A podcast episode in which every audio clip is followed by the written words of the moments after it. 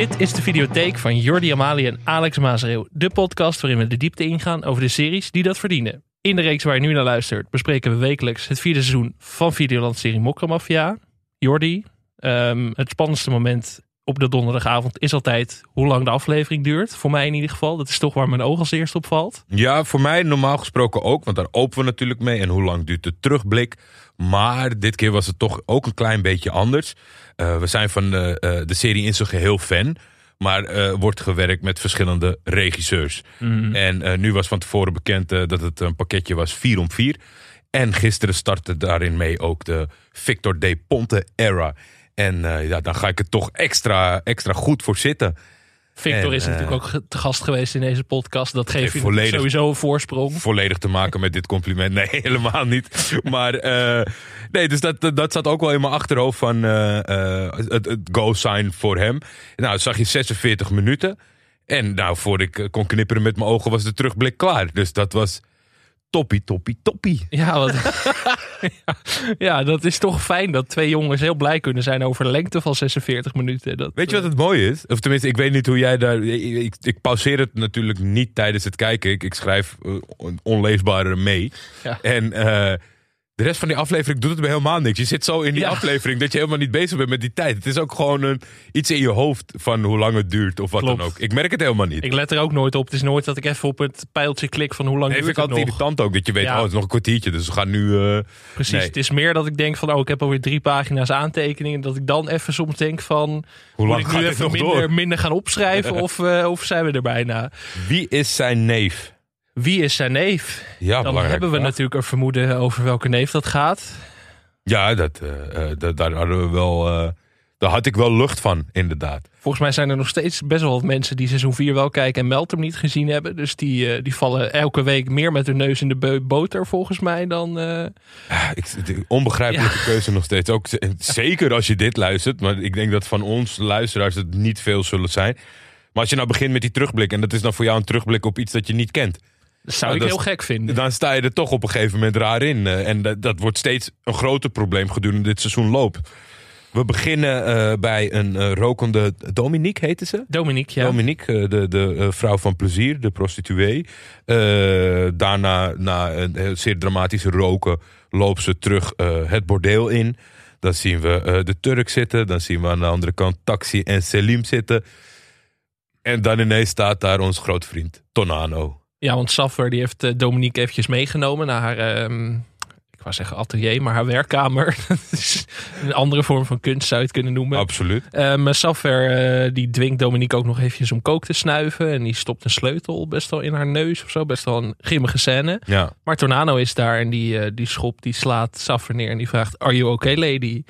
Ja taxi die zegt: uh, Dominique, uh, ga lekker naar huis. Maar zij, zij wil niet. Zij wil Saffer pijn zien lijden. Uh, normale reactie, denk ik wel. Het start zijn van hele fijne mengelmoes aan taalgebruik. Ja, ik heb opgeschreven: wat is je kankerprobleem?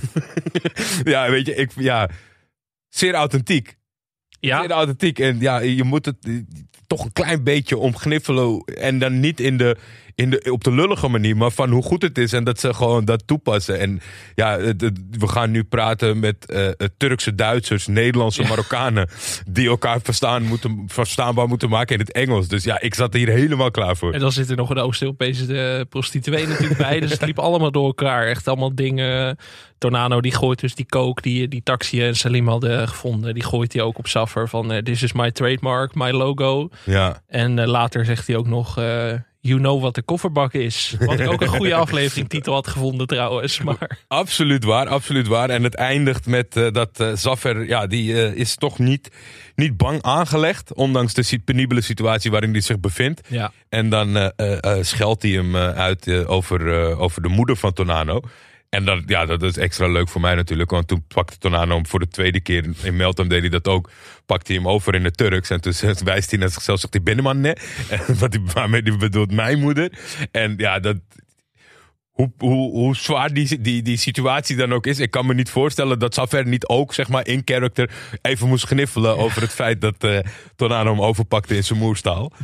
Ehm, We zijn terug op het eh, befaamde dak. Op het Echt, dak? eh, de meest gebruikte locatie misschien wel dit seizoen naast het Huis van Paus. Eh, Ja. We zijn heel veel op dat dak van dat hotel. Ik, Ik- denk ook, je hebt natuurlijk weet je wel huizen van Escobar, het huis uit Breaking Bad, dat een soort toeristische trekpleisters worden. Ik kan me goed voorstellen dat dit ook dat is. Dat mensen Jij dat weet fans, dat ik eh, vrij recent een oproep deed van waar moet ik naartoe met mijn gezin.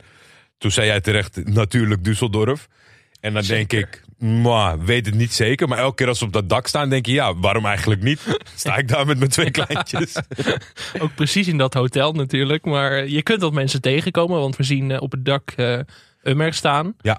Adil, Romano en Potlood komen aanlopen. Adil eh, deelt een flinke peuk uit aan Potlood. Je Ja. voelde echt de, de pijn door het scherm heen, zou ik willen zeggen. Zat nog wat oud zeer in die, in die vuistslag. Iets wat frustratie, denk ik inderdaad. En Ömer wil van Potlood weten waar, eh, waar Pauze is. Omdat Ja. hij hem verantwoordelijk acht voor de dood van zijn broer. Wat Ja. we dus gezien hebben in Meltem. Wat niet helemaal eh, blijkt te kloppen. Want Potlood zegt ook, ik ken jouw klote broer niet. Nee. Potlood ook niet per se bang aangelegd meer naar alles wat hij heeft meegemaakt. Nee, maar je komt toch wel vrij, eh, vrij snel. Om, daar zitten we natuurlijk een beetje mee te, te spelen elke keer. En, en over het algemeen eh, worden er rigoureuze en harde besluiten genomen. Maar je proeft hier bij deze setting al eh, tussen Ummer en Potlood. Dat zijn te verstandige mensen. Die Ja. zitten niet te wachten om per direct iemand dood te schieten. Want ze gaan al vrij snel eh, natuurlijk een beetje over onderhandeling. eh, inhoud praten van omdat ja, Potlood geeft redelijk oprecht ja, hoe kan je dat nog beoordelen in die situatie? Maar die geeft dus oprecht aan van ik heb geen idee wie dat is. Nee. En, eh, maar ja, dan gaat het nog steeds om de locatie van Paus natuurlijk, wat, eh, wat de pinpoint is. En daar hebben ook Adil en Romano eh, nogal belang bij. Zeker. En Ömer wil dus ook van Paus zelf horen dat, zijn, dat hij zijn broer niet vermoord heeft. En ehm Ömer loopt weg. Adil eh, hangt potlood nog eventjes over de rand van het dak van het hotel. Ja, Want Romano is boos omdat, hij, eh, omdat potlood zijn geld niet naar Paramaribo heeft gestuurd. Ja, maar dat Gaat klopt. volgens mij terug naar seizoen 2 alweer. ja ik denk twee, want toen hij ontsnapte met boot. En toen ging Potlood nog zijn zaken regelen. En toen heeft hij 50% naar Suriname gestuurd. En 50% om te investeren in Dubai. Romano denkt natuurlijk eh, dat het gejat is. En daar, daar komen ze zo, zo meteen nog op terug. Zeker. En Adion deelt nog maar eventjes een beuk uit aan potlood. Ja, Eh, waarom niet? Nee, ja, als je er toch bent. ja. Hij toch KO. eh, Even later heeft Adil wel wat ontspanning, want Meltem staat voor de deur. Flesje Mhm. wodka volgens mij meegenomen. Ja, recht, eh, Dus, eh, recht voor zijn raap, eh, mevrouw Meltem. Daar speelt wat, maar we gaan eerst eh, naar onze favoriete agenten. De, de- ja, die heet dus blijkbaar regisseur De Wus. de Wus. Daar, dat ben ik nog steeds niet helemaal van hersteld. Dat vind ik eigenlijk nog, nog erger, dat hij De Wus heet. Ja, Dus we blijven het houden op de rode mol. Ik denk dat dat voor iedereen eh, een veiliger gedachte is. Die is eh, in de nachtelijke uurtjes wat informatie aan het ronselen in dat eh, hoofdkwartier waar dat team van Rashid is opgericht. Maar Rashid is er zelf ook. Die vraagt ook aan de Wus. De Wus, het, het zit me echt hoog. Wat, wat, wat hij hier zo laat nog doet. En eh, hij maakt zich een beetje met een, ja, ik kon niet slapen, dit en dat. Ik, ik wil mijn naam is Haas. Ik schrok ja. ervan. Ik schrok van de toepassing van dit cliché. Zeker. Maar ja, weet je, eh, dan denk ik ook wel weer... Nou, net bij dit karakter past het wel. Als Ja. iemand anders van het korps had gezegd... Haha, mijn naam is Haas. Als Gerben dat had gezegd, had Ja. ik gezegd, nou nee, dat weet ik Einde niet. carrière Pierre Bokma. Pierre Bokma gecanceld. Eh, maar Rashid eh, heeft een getuige. Hij wil nog niet zeggen eh, wie het is. Ja, Maar daar komen we later in deze maar we komen er achter. natuurlijk wel ook... eh, eh, hier wordt wel weer kenbaar... En dat is natuurlijk een belangrijk aspect... Dat eh, niemand iets doorheeft. En dat hij, eh Rashid, vertrouwt de eh, voor 100%. De Wus, ja. In de tussentijd hebben Adil en Meltem plezier gehad. Want ze zitten allebei in badjas. Adil ligt in bed. Meltem zit op een stoel. Ja. En eh, Meltem stelt hem ook de vraag van... al die moeite om uit te breken... om dan met mij op een Duitse hotelkamer te belanden. Waarom? Ja, het is ook een beetje, beetje eh, valse bescheidenheid. Alsof het heel erg vervelend is om, om in die situatie te zitten. Maar het is misschien wat drastisch als je het tegen elkaar afzet. Maar ja, ik vind, ik vind eh, eh, het- stoere, het stoere chick gehalte van haar... dat zij moet... och, ja, hopelijk in de aankomende weken, en dat verwacht ik ook natuurlijk wel, een grotere rol krijgen wat dat betreft. Dus voor de deur staat, ze, moet ik hier in mijn eentje gaan tappen. Ja. Weet je, het is echt straattaal eh meets eh, eh, eh, coole chick. En ze zit daar ook vrij relaxed ten opzichte van, toch wel een imposante boef wat dat betreft. Zeker. En daarom ook echt een, nou, we blijven het benadrukken, een hele welkome aanvulling volgens mij op de kast. Ja. Meld hem. En ze vraagt ook nog aan Adil van, uh, waar zou je heen gaan als je overal naartoe kan? Daar krijgen we geen antwoord op. Nee. Maar dat is misschien voor, uh, voor later zorg. Dat wel mooi van naar pauze. Ja. dat hij even werk en privé niet meer kan scheiden. nee. We krijgen een scène um, waarin een soort van kraak nu wordt gepleegd. Ja, ik zat ook een beetje in die donker te kijken. Inbraak, maar ik zag niet echt wat de buiten moest zijn. Geru in ieder geval herkende ik wel vrij snel. Geru, uh, inderdaad. Dat hij uh, uh, een van de twee inbrekers was. Het alarm gaat af, amateuristisch. Gaan we wel weg, gaan we niet weg. zijn maat wacht niet op hem. De politie-sirenes zijn in de verte. En daar wisten we, Geru gaat gepakt worden. Ja, en daar um, komen we zo nog op terug. Denk, denk je, denk ja. je meteen verder, zeg maar, in het moment denk je van. Weet je, het gaat natuurlijk over uh, hetgene wat we nog echt missen. Uh, met de parallel van de realiteit is uh, het, het, zijn van getuigen, kroongetuigen. Ja. Dacht ik meteen, hij niet. Maar we weten natuurlijk wel dat zijn zus betrokken is bij het buurthuis. Ja. Dus wat dat betreft, er zit wel een rolletje voor Geru in. Maar dit wordt niet de kroongetuige. Nee, dat hebben we hopen. vorige week wel gezien inderdaad. Ja. Die, die, was zo agressief op iedereen natuurlijk dat het een gekke move zou zijn. Um, voor wie het ook niet zo goed gaat is Saffer. Die met Ja. zijn rechterhand wordt vastgehouden in het huis van Paus. Paus komt zelf uh, eventjes verhalen halen. En Saffer legt hem dus uit van... Uh, jullie hebben 50 kilo gestolen en mijn neef vermoord. Paus en Tornano, die hebben geen idee uh, wie die neef is. Dus Nee. daar, de paus staat er ook echt zo van, wat is hier aan de hand? En die doet die 50 kilo een beetje af als een misverstand. Shit happens, zegt hij volgens mij ook nog. Ja. Saffer, die is niet onder de indruk. Die uh, blijft uh, zijn, zijn eigen zelf, vol zelfvertrouwen. Zijn maat is, heeft, een, heeft een beetje hacker vibes, of niet? Ja, zeker ja. ja. Ook meteen weer dat ik dacht, oh jee, sympathiek. ja, daar was hij weer. Maar Ja. hij was vooral heel angstig. En, uh, Ja, maar ik moet zeggen dat eh, voor, voor eh, ja, bijna, bijna wel een uitzondering... en dan misschien in de breedte van de hele aflevering...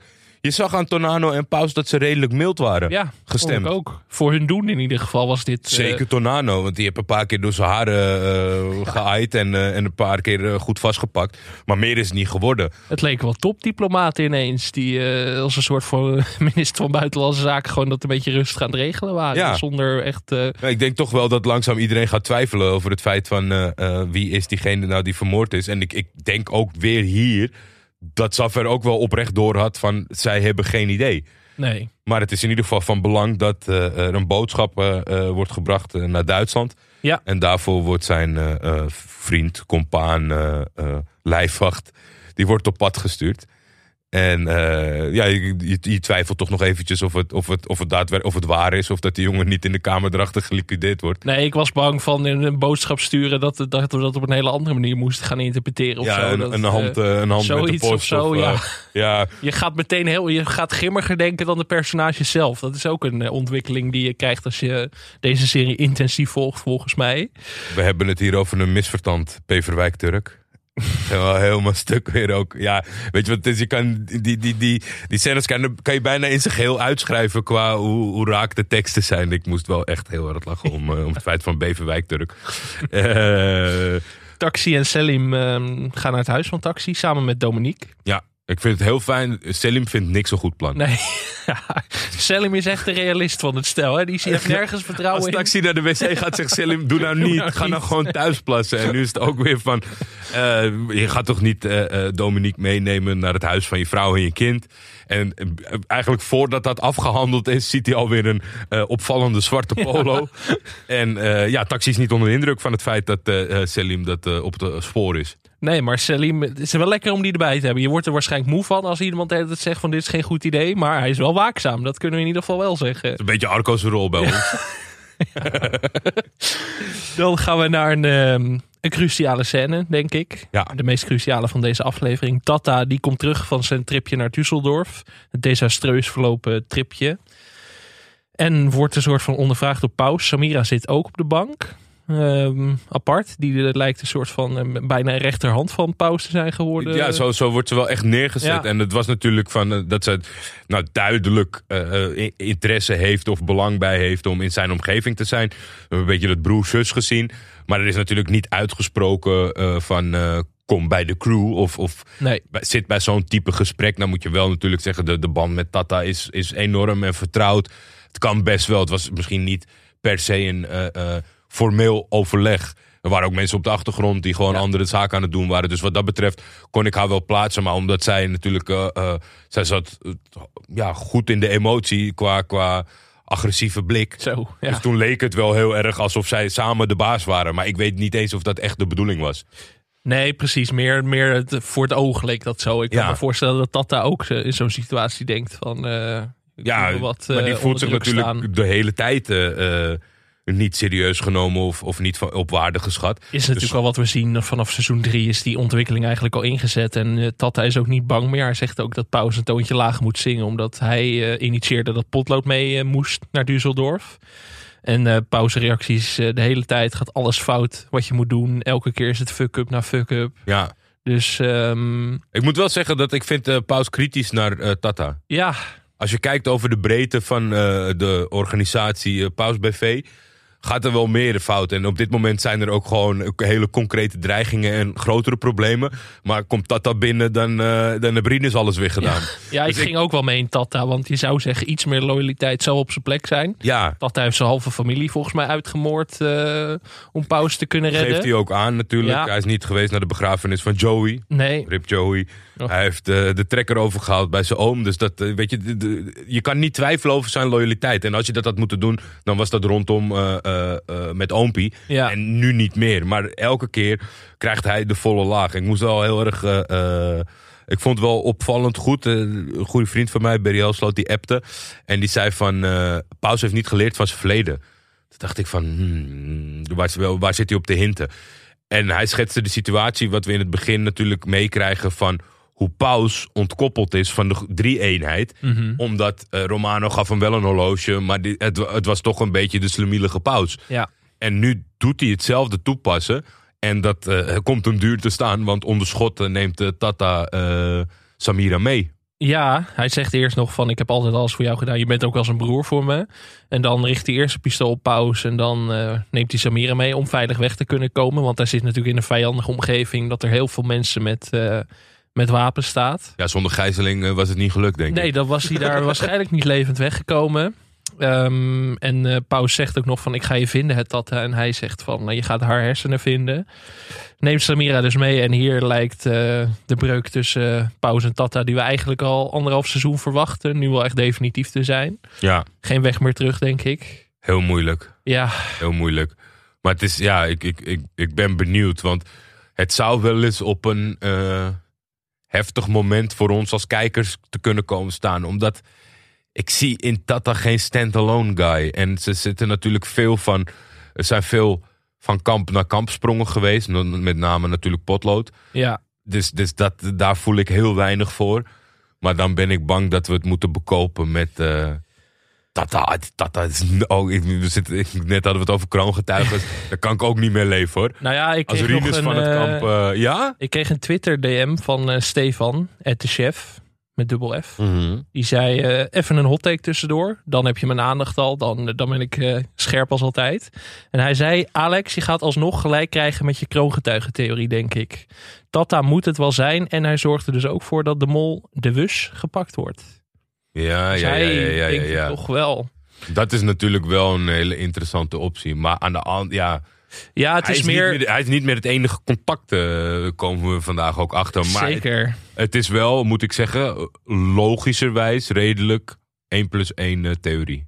Ja, want ik zie anders ook niet, waar, waar, moet dat daarheen ook? Wat is, wat is zijn toekomst? Want hij is slim genoeg, denk ik, om, hij is roekeloos, maar ook slim genoeg om te weten dat hij nu niet gewoon weer naar huis kan. Dat ja. lijkt me geen goed idee. Nee. Zijn vrouw zal niet gelukkig zijn als ze op de hoogte wordt gesteld van deze situatie. ik, ik ook niet. En uh, zijn grofgebekte kind uh, is ook natuurlijk in levensgevaar per direct. Maar je, ja, je ziet Tata ook niet met Erik Korton en Pierre Bokma alles op tafel leggen. Dat nee, zie ik ook niet helemaal voor me. Nee, juist ook om, om wie die is. Dat, dat, dat die kamper meets uh, Marokkaanse straattaal. Ja. I don't know. Ik, ik, ik, ik voel er weinig voor, maar het is wel story-wise interessant en logisch kan het zijn. Hij weet natuurlijk wel veel, maar dan moeten we aan het eind van de aflevering nog maar even over terugkomen hoe de verhoudingen zijn tussen de twee uh, strijdende partijen. Maar eerst gaan we nog naar een ander conflict tussen voormalig bondgenoten Romano en Potlood. Ja. Romano die heeft uh, Potlood aan het werk gezet, wil al zijn geld terug. Uh, want hij gaat er dus inderdaad vanuit dat dat geld, dat Potlood dat in zijn eigen zak heeft gestoken. Hij vraagt ook nog waarom Paus hem eigenlijk niet gewoon vermoord heeft. Toen hij hem, uh, toen hij hem pakte aan het eind van seizoen 3. Ja. En Potlood reageert ermee met, daarop met, uh, om dezelfde reden als waarom jij het niet doet. Dat wordt per niet per se toegelicht, maar dat kunnen we wel een beetje invullen. Dat Potlood gewoon eigenlijk te slim is om te vermoorden sowieso. Ja. En te, de belangrijke kracht voor alle partijen eigenlijk. Ja, en hij speelt eigenlijk redelijk open kaart met Romano, omdat hij oprecht uh, vertelt uh, wat hij gedaan heeft. Want dat hebben we kunnen zien in de serie. Hij heeft dat bedrag overgemaakt in plaats van naar hem. Van wat moet je ermee met zoveel geld in Suriname? Als je gepakt wordt, ben je alles kwijt. Ja. Ik heb een deel geïnvesteerd voor ons. Het, het woord ons valt, vond ik opmerkelijk.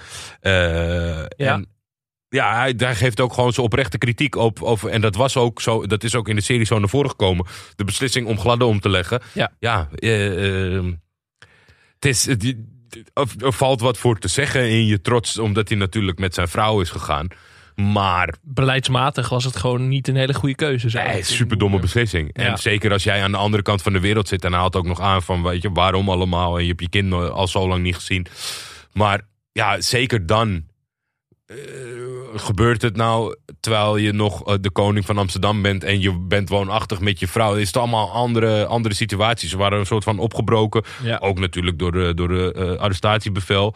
Maar ja, ik denk dat Potlood gewoon hele goede punten heeft. En Romano tot op heden ook wel zo'n persoon is die dat wel kan gaan verwerken. Hij zit Zeker. niet zo hoog in de emotie dat hij niet luistert naar de antwoorden. Nee, hij zegt, maar hij zegt nog wel van je hebt helemaal geen hart meer man, je hebt geen ruggengraat. Uh, Paus vermoord je vrouw en je ongeboren kind en jij gaat gewoon gezellig zaken met hem doen. Ja. Ligt natuurlijk iets, iets genuanceerder. Uh, en Potlood vertelt ook nog van ik heb het in stenen gestopt uh, in Dubai inderdaad. Ja. Voor ons, dat was inderdaad wat hij zei. En uh, Potlood, het gaat een beetje over en weer. Van Potlood vraagt ook over wat de fuck doe je hier? Je had een heel nieuw leven kunnen beginnen in Paramaribo als je had gewild. Ja. En je komt voor Paus terug. En dan zegt hij ook van Paus heeft gewonnen. Wat we natuurlijk eerder dit seizoen ook al bespraken.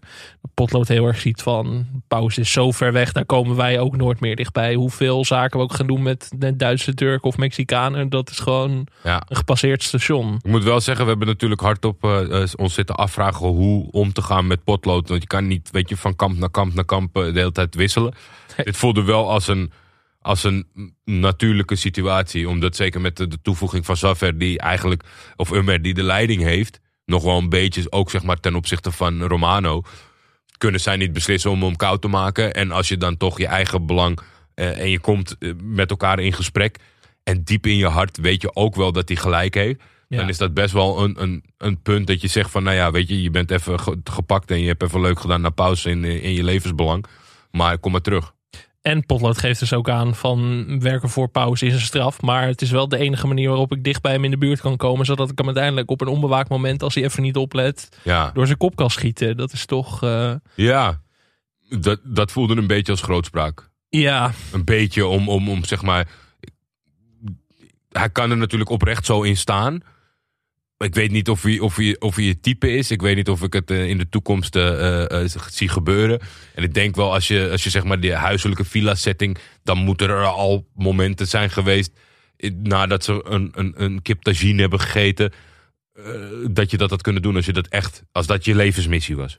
zeker. Maar ehm, ja, in die zin zou Potlood eigenlijk een veel logische kroongetuige zijn. Als je het op zijn karakter en zo natuurlijk eh, baseert. Maar die jongen wordt de hele tijd gepakt door allebei de partijen. Dus er is ook geen kans Ja. om hem eh, als justitie aan te volgens mij pakken. wel eh, zien op Google Maps waar het huis is. Ja, inderdaad. Iets later in deze aflevering. Maar ehm, en Romano zegt ook nog eventjes van... je kan nog altijd mooi lullen, broer. Wat natuurlijk de...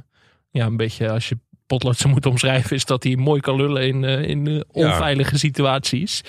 Eh, we zien eh, Tata en Samira in de auto zitten. Samira zegt nog tegen Tata van... eh, je weet dat je dood bent als je nu doorrijdt. Ja. Maar Tata... ehm, die gelooft het allemaal wel. Die denkt, Ja. ja, dit is mijn way out. En, Als ik niet wegrij ook. Dus.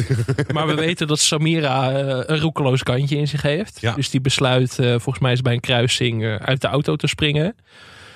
En met de kop op een betonblok. Ja, dat zag er niet heel erg prettig uit. En Tata ziet dat ook en die besluit van ik rij maar gewoon door en uh, fuck it, ik ga gewoon weg. Ja. En we zien nog eventjes dat Tonano bezorgd aan het app is met Paus. Die natuurlijk een soort affiniteit met Samira heeft opgebouwd dit seizoen. Maar Paus heeft ondertussen een meeting met Tia Alvarez, de Colombiaanse drugsbarones. Ja, die krijgt eindelijk beetje het, uh, het karakter wat, wat bij het karakter past. Maar Tia is niet blij. Nee. Tia is woedend. Die is natuurlijk een paar belangrijke mannen kwijtgeraakt. die vindt dat het rommelig gaat. ze geeft aan, Paus, je bent niet scherp. Dat zet hem wel een soort van op scherp. dus dat lijkt wel zijn effect, effect te hebben. Maar uh, ik vond uh, de korte intermezzo met een boos Tia vond ik wel prettig. Ik vond dat zij overtuigend boos was. Zeker, ja. ze, is natuurlijk, ze was altijd heel ingetogen, heel ja. beheerst, heel kalm altijd. En we hebben het ook wel over gehad. Het is geen personage die een eigen serie zou moeten krijgen of zo. Maar wel prettig om eens in de twee, drie afleveringen eventjes langs te laten komen. Even voor wat extra dreiging naar pauze toe. Ja. Want de onaantastbare pauze heeft ook een beetje tegengas nodig natuurlijk af en toe. Um, dus het lijkt wel echt in dat korte momenten uh, zijn effecten hebben ook zeg maar om, om zeg maar een mindset switch van pauze te genereren. Ja. Om, om weer even, want hij zit natuurlijk een beetje, hij zit een beetje in zak en as. Uh, gemarteld, is, is niet leuk. Nee, dat is zeker niet leuk. Ik heb hele lange, intense gesprekken moeten voeren met Potlood. Uh, heb hem toch een soort van in de armen moeten sluiten. Misschien met gepaste tegenzin of misschien met dubbele agenda. Dan heeft je beste vriend net ook nog je zus gekidnapt. Dat ja. is ook geen ideale situatie. En... Je zit in een villa, je hebt hartstikke veel geld, je kan geen kant op. Je hebt niks aan al dat geld. Dus hij zat, hij zat, ik, ik vond tot op heden zat hij dit seizoen een beetje in zakkenas. En zag een beetje zijn boosheid terugkeren naar Tata. Maar die voelde niet helemaal oprecht naar mij toe, zeg maar. Weet je, als kijker van dat je het niet met hem eens was. Maar ik had hiervan want hij heeft natuurlijk al een paar keer laten zien dat er een, eh, een, een hele lugubere drugskartelleider in hem schuilt, uh, in de acteur. Zeker. En ik denk dat, dat we weer even, dat, dat pauze even uit, uh, hoe heet het, gesnapt is. Van bij de pakken neerzitten. Even op scherp gezet inderdaad. Tia zegt ook nog van je lijkt eenzaam. Wat natuurlijk ook wel Zeker. een reden is om Samira terug te halen. Mhm. En inderdaad wel dat hij steeds meer mensen eigenlijk, steeds meer bondgenoten eigenlijk kwijtraakt. Want Ashraf is ook die zit is ja, dat weten we nog gestuurd. niet, want die is naar Antwerpen gestuurd. En, maar niet met. Uh, ik, we weten niet wat zijn, wat zijn uh, boodschappenlijstje was. Nee, ja, heeft het er volgens mij nog over dat er volgens mij 2000 kilo onderweg is naar Antwerpen. Dus misschien dat dat met elkaar in dat verband die in ontvangst nemen. En, uh, en Paus laat inderdaad nog eventjes zien dat hij dat die Saffer heeft opgesloten. Dan is wel jammer zeg maar, dat, uh, dat Ashraf in het, uh, in het plaatje weggestuurd is. Zeg maar. Ik vind hem wel gewoon. Ja, ik vind hem ook een fijn personage. Fijn, ja, Weinig gezien acteur. dit seizoen. Ja. ja. Echt. Verdient, uh, verdient een Tornado-waardige rol in de organisatie van, van Paus. Dat, dat zou het best kunnen hebben. Zeker. Um, Düsseldorf, Romano en Adil, business meeting. Romano die die denkt van potlood is definitief overgelopen naar het team van Paus. Adil geeft hem nog het voordeel van de twijfel. Ja. Eerst een paar beuken uitgedeeld, maar ehm, hij, uh, hij heeft er toch nog wel vertrouwen in dat, dat potlood wel aan hun kant staat. Um, en Romano instrueert Adil om te gaan checken of Meltem de waarheid spreekt over haar dode neef. Ja. Wordt nog Melba eerst genoemd. Melba, Meltem, hoe heet ze? Dat vond ik, wel, vond ik wel weer ja, even, ik, even ik, schreef, ik schreef wel al op voordat het uh, zo meteen uh, duidelijk wordt. Uh, ze hebben het door. Ja. Vanuit die scène wist je al eigenlijk dat zij door hadden wat er nu had plaatsgevonden. En dan het is ook wel eens fijn dat je gewoon chronologisch in scène zit. Dus we gaan daarna naar Adil en Meltem. Ja. En Adil zet Meltem onder druk. En uh, ja, dat is eigenlijk hetgene, het, hetgene wat je net hebt gezegd en het compliment hebt gegeven. De stoere chick breekt toch wel onder druk van Adil KO. Want uh, er is lichtelijk paniek in de situatie dat ze weet, shit, ik ben, uh, ik ben de lul. En, uh, daar zie je natuurlijk ook aan dat het niet de harde crimineel is die ze zelf zou willen zijn. Al daar is ze nog gewoon te jong en te onervaren voor. Dat ja, het inderdaad echt spannend wordt. Het is dat creditcardfraude om vrouwen dure schoenen te laten komen. Dat is net even een tikkeltje anders. Dus ze, ze brak vrij snel onder druk van Adil. Dat vond ik ook wel weer grappig. Omdat je wil dat soort uh, over de top stoere karakters ook wel een beetje uh, af en toe op hun bek zien gaan. Precies, die kwetsbaarheid eventjes laten zien. Ja. Regisseur De Wus, oftewel de rode mol, die uh, heeft een nieuwe baas. Tata is natuurlijk nou, meteen ook uit de organisatie gekikt. Dus heeft een nieuwe baas, Tonano. Tonano, Lijkt me geen, eh, geen managerwisseling waar ik tevreden mee zou zijn eh, als spion. Ik ben bang dat Taxi ook stopt als, als Tornado je met de scepter gaat zwaaien. Ja, dan zou ik heel angstig zijn. Tenzij die net zo'n klik met als Cinco. Dan staan we hier met pakken geld, Alex, te dansen in de, in de studio. Tornado zegt ook nog, zelfde dag andere zooi.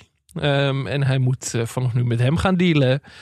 En ehm, hij zegt, Tornado zegt eerst nog van, ik ga jou geld geven als je zegt waar Ines is. Ja. Maar dat heeft, eh, heeft de rode rat volgens mij ook helemaal eh, niet in de gaten. Hij laat Nee, wel... die, heb, eh, die, die zit echt gefocust op binnen. Zeker. denkt, even uit met mij. Het is al lastig genoeg, dan moet ik ook Tata gaan zoeken. Hij laat wel weten dat er inderdaad een speciale unit is opgericht. En dat Rashid die eigenlijk leidt. Natuurlijk, Ja. we hebben een paar afleveringen geleden gezien dat de mislukte liquidatiepoging van Tornado op Rashid. En to of Tornado zegt ook, eh, Rashid moet gaan slapen. Hij komt veel te dichtbij. Hij moet slapen. En eh, als eh, de Wus eh, dat best wel een pittige opdracht vindt, dan spreekt hij de legendarische woorden: of zijn moeder of jouw moeder gaat huilen. Dus kies maar. Ja, Ja. en ja, dan, dan- dan kies ga je je- toch terug verlangen naar Tata, om die samenwerking denk ik. ja, en als je ik, denkt ook volgens mij vrij snel: ja, dan, dan maar zijn moeder. ja, We zien nog wel eventjes hierna een, eh, een mooie scène. Tata bij het graf van Joey. met een Ja, blikje Red Bull. Met een blikje Red Bull pakt hij zo uit zijn vestje, maakt het open en eh, zet het bij zijn graf. Ja, Korte scène, maar wel eh, brood nodig. Brood nodig. Brood nodig. Kleine Ja. shout-out naar de fans en voor alle teamleden van, van, van Joey. Ja, Ongelooflijk dat nog steeds goede tijden, slechte tijden niet is ingesprongen op, op, zijn, op zijn wens. echt opschieten.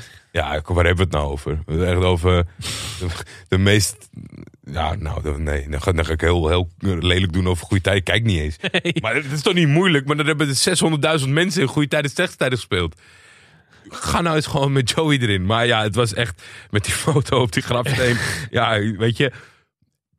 Het is, het, is, het is denk ik goed dat je bij een ov- overdreven sentimenteel moment... dat we met z'n allen gniffelen om hoe leuk, eh, Het hoe is leuk natuurlijk Joey grappig was. tragisch. Ja, Gewoon die precies. hele Tata. En Tata is natuurlijk ook, zit altijd een beetje tussen dat grappige en tragische in. En dat Ja. eh, kwam in deze scène volgens mij heel mooi. eh, Het is gewoon lekker dat je met zoveel wegkomt als het maar Joey is. Want Ja. Die, die tattoo is natuurlijk afgrijzelijk. En in geen enkele andere setting zou dat werken. Maar ja, als het Joey is, denk je prachtig. dan pik je dat allemaal.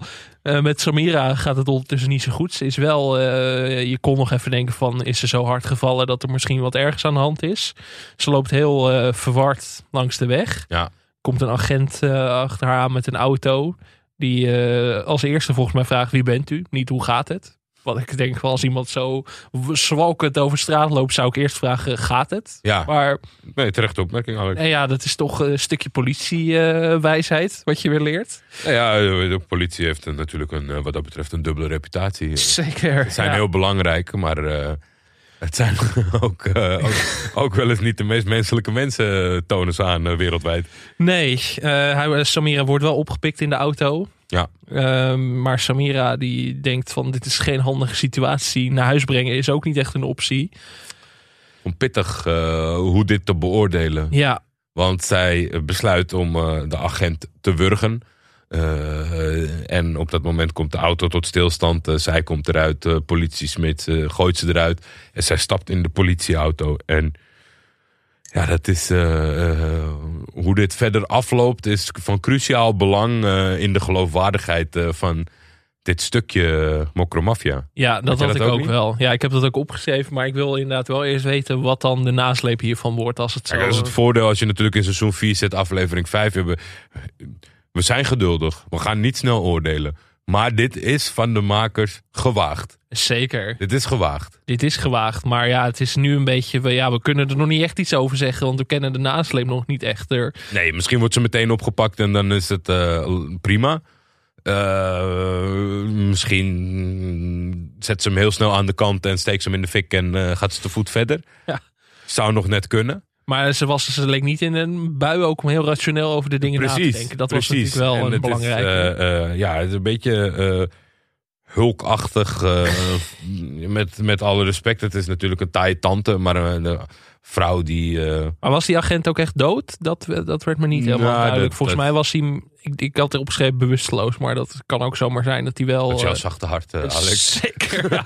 Misschien dacht van... Misschien eh, vond je een hele sympathieke agent. Dat Even een kort niet- dutje, niet dood. niet echt slapen, nee. nee. Maar misschien denk ik inderdaad Nee, ik vond dit, ik vond dit zeer spannend in belang van de serie. Ja, maar daar komen we ongetwijfeld snel op terug. Want Ja. we gaan weer terug naar de agenten.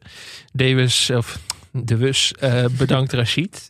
Hij vraagt ook nog van, eh, waarom heb je mij er eigenlijk bijgevraagd? En Rashid spreekt... Dat vragen negen- ons thuis allemaal af. Zeker. Eh Rashid zegt nog eh, heel vriendelijk, ik heb mensen nodig die ik kan vertrouwen. Ah, arme Ja. Rashid. Arme Rashid, zo goed van vertrouwen ook. Ja. die denkt waarschijnlijk ook dat die agent nog leeft. eh, bij Samir in de auto. Maar ehm, ja, de Wus eh, die pakt eventjes het wapen van, eh, van Rashid af. Lijkt er even op dat hij gaat schieten. Maar ik had wel de indruk dat dat niet nu ging gebeuren. Nee, dat was ook. eh, ik denk, dat zal toch niet? Even een grapje, even doorladen. Hè? Ja. Zo doen agenten dat zoals Precies. wij. Hij is iets zwaarder dan die van mij. eh, zo zegt hij volgens mij Ja, ook nog. we halen wel eens de stekker van iemand zijn eh, microfoon eruit. Dat is podcasthumor. Even je wapen doorladen. Bij zijn van je collega's politiehumor. Ehm, Maar eh, Rashid en de Wus gaan samen naar een hotelkamer. En daar... ehm komt Hajar ter sprake? Hajar, die is weer terug. Toch eh, ook langzaam een iets belangrijker personage aan het worden. Ja, lastig wel. Omdat, eh, weet je waar we het net over hebben gehad? Het, het feit, zij is de zus van Geru. Eh, Geru kan natuurlijk nooit de last dragen van eh, kroongetuigen. Hajar geeft aan dat, ze, dat niemand in de wijk wil praten. En dat zij ook niet alle details weet. Maar dat ze waarschijnlijk in de wijk het wel weten, maar niet, niet vertellen. Ja, want we zien ook eh, Gerben is ook eh, aanwezig. Ja. Achter ook geen wantrouwen richting de bus. Maar ehm, Gerben is ook eigenlijk niet tevreden. We zien tussendoor nog heel eventjes dat eh Selim zich nog steeds zorgen aan het maken is. Zo zou je is hele niet- personage Die is niet kunnen. weggelopen bij het raam. Die heeft eh, zes uur gekeken naar de Hij zegt ook stilstaande van drie uur staan ze er al. Dat ik Ja. echt mij afvroeg van jongen ben je wel naar de wc geweest? Heb je wel wat gedronken ondertussen? maar die neemt zijn taak heel serieus. Maar Ja. ja, ja, maar ja inderdaad. Hij houdt ze gelijk. hij haalt la- later zijn gelijk. Ehm, Gerben is dus niet tevreden met wat, wat Hadjar allemaal zegt. En die haalt het dossier van, eh van Geru erbij. Die, eh, Ja, denk ook. eh, wat, de vraag was natuurlijk om, eh, om, om, om mensen te gaan laten praten. Maar dan denk ik, ja. We zitten toch niet op het level dat eh, buurtbewoners. Want je, weet je, je kan het allemaal, eh, allemaal reflecteren op wat er echt is. Weet je, dus, eh, het klinkt zoals een typische AT5-item. dat de buurtmoeders hun best doen om de kinderen in het gareel te houden. Dat is even niet op het level van dat er een, een, een po- politie-escorte met een truck is klemgereden en een grote crimineel is vrijgelaten. Dus het voelt een beetje van waarom zet je in op de mensen van de wijk? Die gaan zeggen, ja, pauze is eh, dit en Tornado ken ik ook. En dan? Dat nou weten ze meer allemaal? omdat ze niet op een andere manier erbij kunnen komen. Waarschijnlijk dat ze echt in een soort wanhoop zijn van... nou ja, dan hebben we maar iemand waar we een ingang mee hebben. Want ze hebben natuurlijk... Rashid heeft het geprobeerd met Samira. Die denkt Ja. van als ik die binnenhengel, dan heb ik een... Ja, misschien dat ze pro- pro- proberen stapsgewijs Ja, het groter te maken. Dus op het moment dat iemand zegt van nou, ik ken Skenu en Skenu zegt ik ken Tornado en ik Tornado ken... Nou, dan hebben we nog wel even wat seizoenen te gaan, Alex. Zeker, dan zitten we hier waarschijnlijk in 2028 nog. Eh, maar Gerben die gooit inderdaad alle strafbare feiten die Geru heeft gepleegd. eh 15 had hij er al, hè? 15, dat- toch knap. Ik bedoel, Ja, vind ik ook. Indrukwekkend. Ik, Hij lijkt ik- ik heb het 15, niet. dus dat zou er Ja, één per jaar zijn. Zeker. ja. Nou, laten we hem zeggen Heel dat hij de eerste vijf niet kan. Nee, op de kleuterschool al begonnen. En Gerben zegt ook van het wordt tijd dat het zwijgen eindelijk eh, doorbroken wordt. En dan vooral uit de directe omgeving van Taxi en Samira. En Gerben zegt ook nog van eh, dat kunt u toch wel voor mij doen. Ja. We zien nog eventjes tussendoor dat inderdaad de rechterhand van, eh van Saffer langs gaat bij Ummer. Ja. En die vertelt dat Paus samen wil werken met de Duitse Turken. Schrik De. Mexicanen moeten inderdaad dan wel terzijde worden geschoven. Omdat die dan weer met die Colombianen mond hebben. Het is een soort politieke podcast hier. Je zou bijna betrouwbare bronnen dat je Jaap Jansen erbij zet. Ja. Maar ehm, Maar hij geeft ook nogmaals aan, en dat lijkt wel. eh, eh, ik, ik ben wel deze hele scène eh, heel erg bang geweest voor het leven van deze jongen. ja, Gewoon, want Ummer is niet. Wat, zoals we eerder hebben gezegd, eh, de, de, de, de pistooltrekker. Maar toch dacht je van. Als, zodra die, als hij klaar is met ademen van zijn laatste zin, dan is het ook voorbij voor hem. Eh, ik vond. eh, het, Turks inhoudelijk was het een supersterke scène. Ook qua taalgebruik. Dat, weet je, dat is toch vaak gelukkig zijn er veel mensen bij betrokken die, uh, bij Meltem zelf, de, de special, hadden we, had ik de opmerking over het, het, het woord tasjesdief, wat natuurlijk in het, uh, in het Turks letterlijk vertaald niet bestaat. Maar dit was, dit was echt ijzersterk en ik, ik, vond, die, ik vind die gozer ook wel echt goed, de Zeker. boodschapbezorger. Maar die geeft ook aan 50 kilo klopt en dan wil die verantwoordelijkheid, dat wil hij met je regelen. Ja. Umit heeft hij niet vermoord. Nee. En hij zegt dat ook wel met enige zekerheid. Waardoor ze daarbinnen best wel aan het twijfelen zijn van zal dit nou zo zijn. En dan maken zij volgens mij ook vrij snel de rekensom van waar dit dan fout is gegaan. Zeker, en Umer is natuurlijk meer een zakenman dan echt een roekeloze crimineel. Die inderdaad alles uh, dood wil schieten wat op zijn pad komt. Ja. Wat er misschien nog wel gevaarlijker maakt. Je, altijd wel, uh, je bent toch iets banger voor Umer, omdat hij inderdaad zo, zo kalm en beheerst altijd overkomt. Ja, dus, die... Die kunnen zomaar uh, heftige beslissingen nemen. Ja, het is wat meer, ja, bij Tornado weet je altijd dat explosiegevaar zit er eigenlijk zit in elke scène. Maar bij Ummer zit dat veel meer onder het oppervlak. En ja, dus je dat... maakt je dan ook uh, uh, bijzonder veel zorgen als de, de boodschap is haal meld hem. Ja, dat, daar maakte ik me inderdaad wel zorgen over. Maar we gaan eerst nog eventjes terug naar personages over wie we ons ook zorgen moeten maken.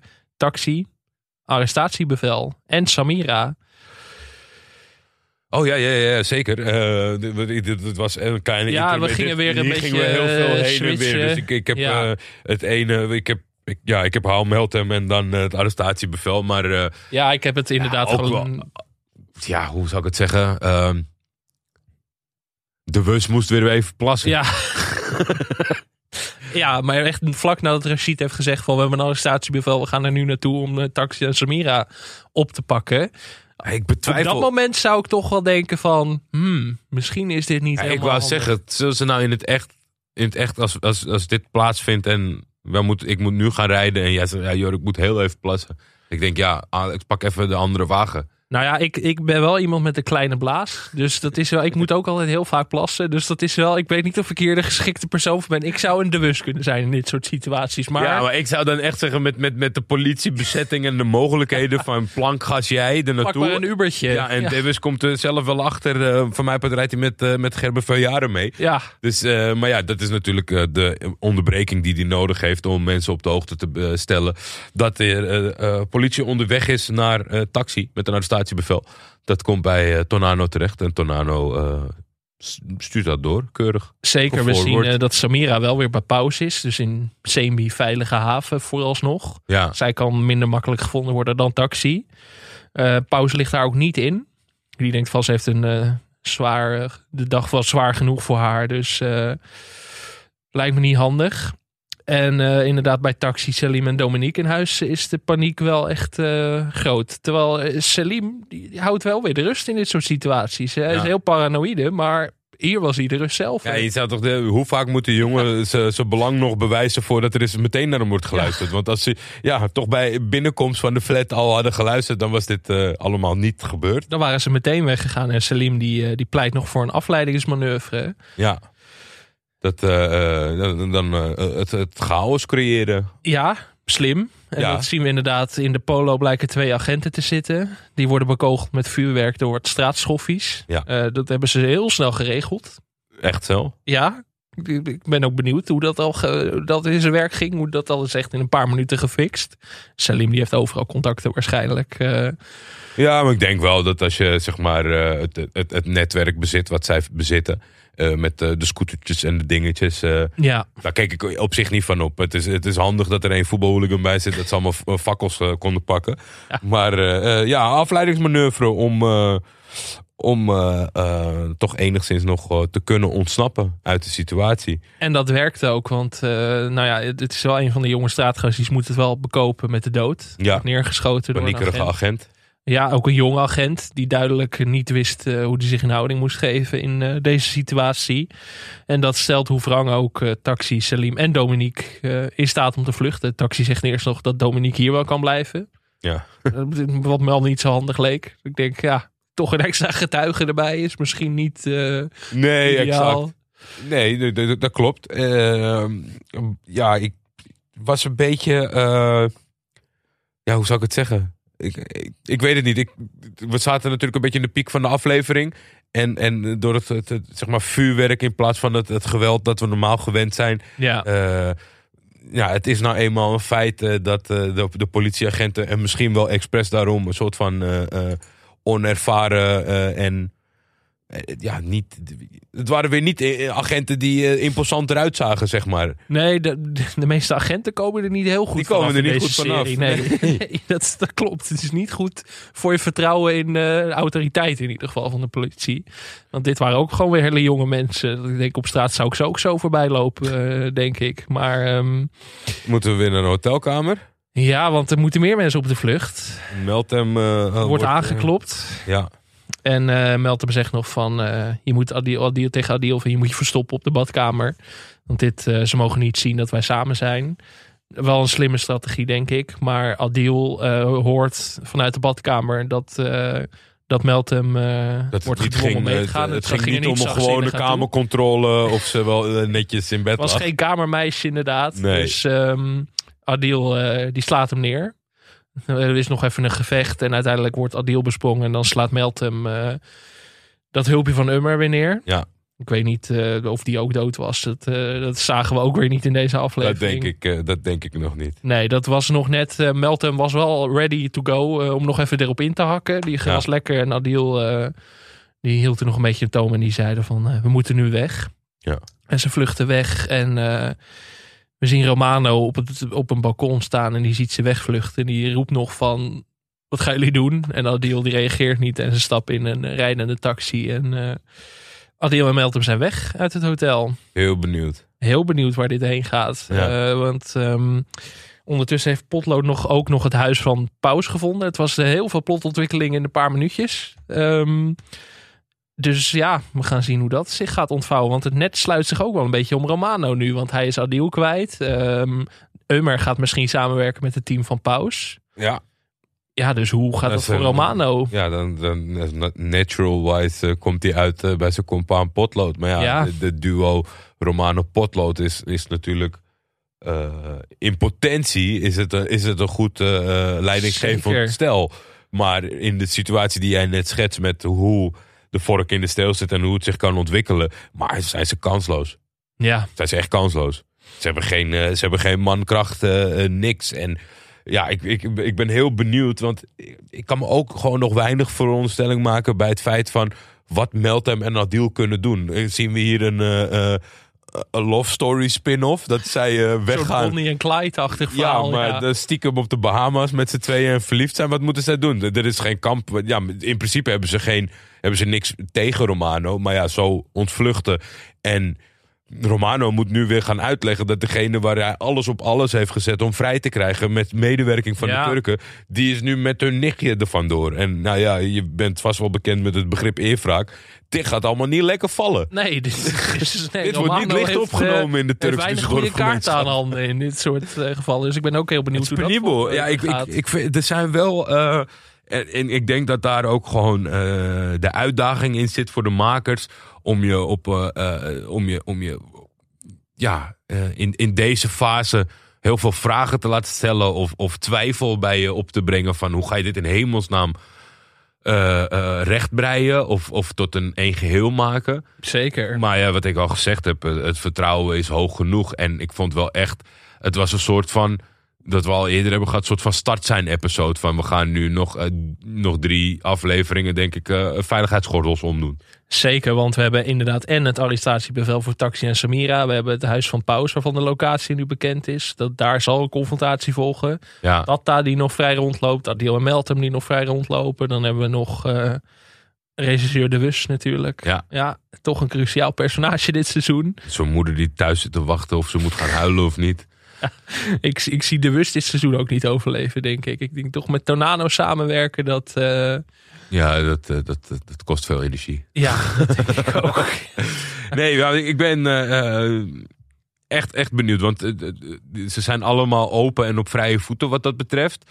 Maar ze zitten wel één voor één in een situatie waarin er op zeer korte termijn besloten moet worden welke, uh, welke kant ze opslaan. Ja. En ja, wat ik zeg, ik, ik ervaar dit echt als een, als een fijn start zijn aan, aan hele drukke episodes. Nog, Zeker, ik verwacht nog drie keer uh, vuurwerk. Want er zitten steeds meer personages in de knel eigenlijk. Ja. Dus dat uh, wordt heel interessant. En hebben komt goed natuurlijk nog met zijn hele crew dat afloopt. Waar we in deze aflevering die we niet gezien hebben. Nee. Die natuurlijk vorige week ontdekt zijn. Dus de, heel veel vragen, vooral na deze aflevering. Heel veel. Want waar moet taxi ook heen? Er zijn heel veel. Uh, de taxi-business draait wel goede uren met iedereen die op de vlucht is. onderhand, want het zijn weinig personages die nog lekker naar huis kunnen. Nee. Eigenlijk niemand meer. Ja, het, is, het is wat dat betreft, en, en dat ja, vind ik toch ook wel het fijne. In elke andere setting zou het een soort van frustrerende episode zijn. Met het feit dat uh, je met zoveel vragen zit. Maar aan de andere kant, zeker ook omdat wij er natuurlijk de dag erop een uur over mogen praten. Dan heb je er toch een soort van bepaalde rust mee en, en kijk je er vooral naar uit. Want ja, als je echt, ik, ik kan me voorstellen, uh, tien jaar geleden, dat het, dat het zo'n Prison Break aflevering, dat je echt boos bent dat het nu is afgelopen. Want je weer een week wacht of domme om je antwoorden te krijgen. Ja. En nu. Uh, dat, ja, toen dat... kwamen daar nog vier seizoenen van. Dus... Jammer genoeg wel. Nee, dus. Uh, heel benieuwd. Weinig, ik, heb, ik heb weinig wat dat betreft fantheorieën in die 24 uur ontwikkeld. Dat ik denk van, oh, dit gaat zo vallen, dat gaat zo vallen. Ik vind het ook bewonderingswaardig hoe mensen, uh, hoe diep die zitten. En, en ook zeg maar de seizoen 1 en 2 en 3 en allemaal niet loslaten.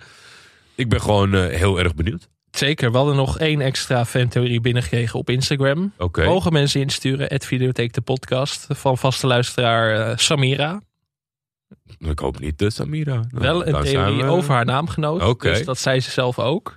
En haar theorie is, uh, wat vinden jullie van de theorie dat mijn naamgenoot Samira de kroongetuige wordt? Ze kiest voor haar kinderen en je merkt aan alles dat ze in innerlijke strijd is. Volgens mij was dit voor de aflevering van gisteren. Dat moet wel even bijgezegd ja. worden.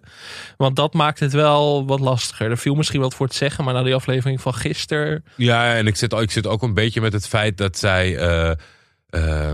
Het kan hoor, de, de, de volledige ommedraai. Maar zij is natuurlijk heel stellig geweest. En ze is zelfs zo stellig geweest dat ze Tornado uh, heeft gefaciliteerd om hem te kunnen laten vermoorden. Zeker. Dus dat zou wel echt een, een, een, flinke draai zijn. Maar wat nog voor die theorie spreekt, zijn natuurlijk die kinderen.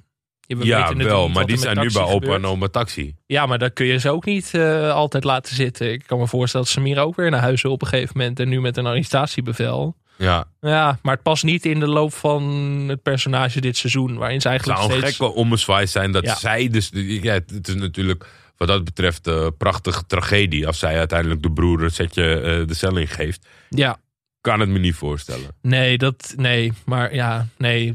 Die kroongetuig hangt, blijft maar boven die markt hangen. Hè. We blijven er lekker over speculeren. En, uh... Het is een belangrijke, belangrijke factor ja. uh, op dit moment. En het is ook wel, ik vind het wel uh, spreken voor de karakters dat het eigenlijk bij niemand past. Omdat ja, een kroongetuige, ja, nee, het is natuurlijk hartstikke belangrijk. Maar het is ook natuurlijk de ultieme rat uiteindelijk. Ja, zeker. Maar ik sluit er nog steeds niet uit dat er dit seizoen eentje gaat komen. Maar maar dat, uh, dat moeten we maar gaan afwachten. We kregen ook nog een Instagram berichtje van uh, AIVB. Ja. AIVB, A-Y-V-B. Die even voor de fun wat oude aflevering zat te kijken. En die uh, kwam nog eventjes terug op een scène uit seizoen 3. Waarin Tornano tegen Tata zegt dat zijn, dat zijn shot zo steady is. En dat hij eigenlijk John Wick is. Dat sluit natuurlijk weer aan op die situatie dat hij Rashid probeerde neer te schieten. Ja, dus dat precies, vond ik wel een leuke uh, throwback inderdaad. Dat hij zichzelf John bluff, uh, vindt. ja. Dus inderdaad leuk om dat even mee te nemen. En wil je meepraten, dan uh, mag dat altijd. Altijd. Bedoel, stuur ons op Twitter via @tff of Alex Maasreel een berichtje. Of op Instagram, Videotheek de podcast. En als ze een beetje op iets gestoeld zijn, dan bespreken we ze wel. Absoluut. Tenzij je zegt van Taxi is een kutpersonage, dan ga je wel op de blok, dat begrijp je. Dan ga je eruit. Um, dan hebben we alleen nog de top 5 voor deze week, Jordi. Ja, ik vond het wel lastig kiezen deze week. Heel erg lastig. Ik denk ook dat ik, ik, zou, ik zou eerder een, een, een, een thema selecteren dan een, dan een scène aan zich. We hebben okay. natuurlijk redelijk voor, uh, voorspeld dat we dan uh, het moment alweer meteen van afgelopen week uh, afscheid nemen. Het voelde wel als, als zo'n type aflevering. Heel anders. De vorige keer was het natuurlijk heel traag. En nu was hij weer ouderwets snel. Dat je van scène naar scène hopte. Maar nog niet, wat ik zeg, met het start zijn, het, het zijn van de start zijn, zat er nog niet een cruciaal moment in. Maar als ik iets uh, gewoon geknipt achter elkaar deze week zou zien, dan is het uh, uh, alle mensen die niet hun eigen taal tegen elkaar spreken. Tonano in gesprek met Zafer, Dan hebben we nog, ja, gewoon alle boze scènes eigenlijk tussen Tornano en de Turk. Oké, ik vind het een mooie keuze. Dankjewel. Ik ben het helemaal eens. En die komt dus in de plaats voor, uh, voor um, Havik over Salau. Ja. Oké. Dan, um, dan staat hij nu de top 5 op de emotionele uitbarsting van Taxi. Uh, alle mensen die dus niet in hun eigen taal spreken. Vind ik wel mooi. Die houden er ook gewoon in zonder context. Kantine scène tussen Tornado en Komt Goed. De ribbeltjes van Havik. Havik staat er natuurlijk nog gewoon in. Daar was het voor. Hè? Want Havik ja. kon... Ja, weet je, het is een... We zouden alle top 5 talent, kunnen vullen maar, met eh, bijna. We moeten hem wel even met schoentjes op de grond houden. Met zijn voetjes uh, dit seizoen nog. Ja. Want uh, hij kan niet de hele top 5 nee. vullen. En dus de robotstofzuiger. robotstofzuiger die altijd blijft. Uit. Die blijft altijd tot het eind van deze podcast. Mokramafia Taxi Talk is onderdeel van Videotheek. De serie podcast van Jordi Amali en Alex Maasreel. Uh, meepraten mag dus. Ik heb het net al gezegd. @tff of @Alex Maasreel op Twitter. Of een berichtje op Instagram. @videotheek de podcast. Videotheek is een podcast van Dag en Nacht Media. Het artwork is van Gizem Toprak en de muziek van de enige echte Marokkaanse James Brown Fadoul. Uh, volgende week vrijdag zijn we natuurlijk weer met Taxi Talk Jordi. In de tussentijd zijn we er ook. Gekkigheid. Gekkigheid. Gekkigheid. Dit is, dit is een teaser. uh, ja, heb jij zin uh, in gekkigheid? Hou de feet in de gaten. Ja. Nee, ja, we gaan... Want het wordt breder dan alleen Mokkermafia. Veel breder. Zijn. Want mensen zeggen het van, ja, jullie maken die Mokkermafia podcast. Dat doen we ook. Maar dat is natuurlijk onderdeel van een heel groot masterplan. Ja, we, maar, ja, maar, ja we, we, maken het onszelf wel moeilijk. Omdat we zijn nu uh, ultra niche één serie. Ja. In het hele landschap. En, uh, maar we kijken natuurlijk meer. Het is niet nee, zo ja, dat we. wordt getrokken van ons uit de, uit, de, uit de streamingsindustrie. We worden uitgenodigd voor grote presentaties en uh, worden ja, bedolven met cadeautjes. Het, dat, zijn, dat zijn die mokkermafia jongens, die moeten we hebben. Dus um, zeer binnenkort. Later deze week, of uh, later deze week, er komt nog iets online. Ja. In de loop van de aankomende dagen. Ik zou, we geven ze binnen nu en 72 uur heb je nog wat anders te luisteren. Ja, gewoon je podcastfeed uh, refreshen en dan uh, ga je het vanzelf meemaken. en sowieso. In. Ja, en volgende week vrijdag sowieso weer Taxi Talk over aflevering 6. Ja, en daarna weer gekkigheid. Ja, het is, het is zoveel gekkigheid. Het is echt ongelooflijk. Jordi, tot volgende week. Tot volgende. Het woord is aan Fadoel.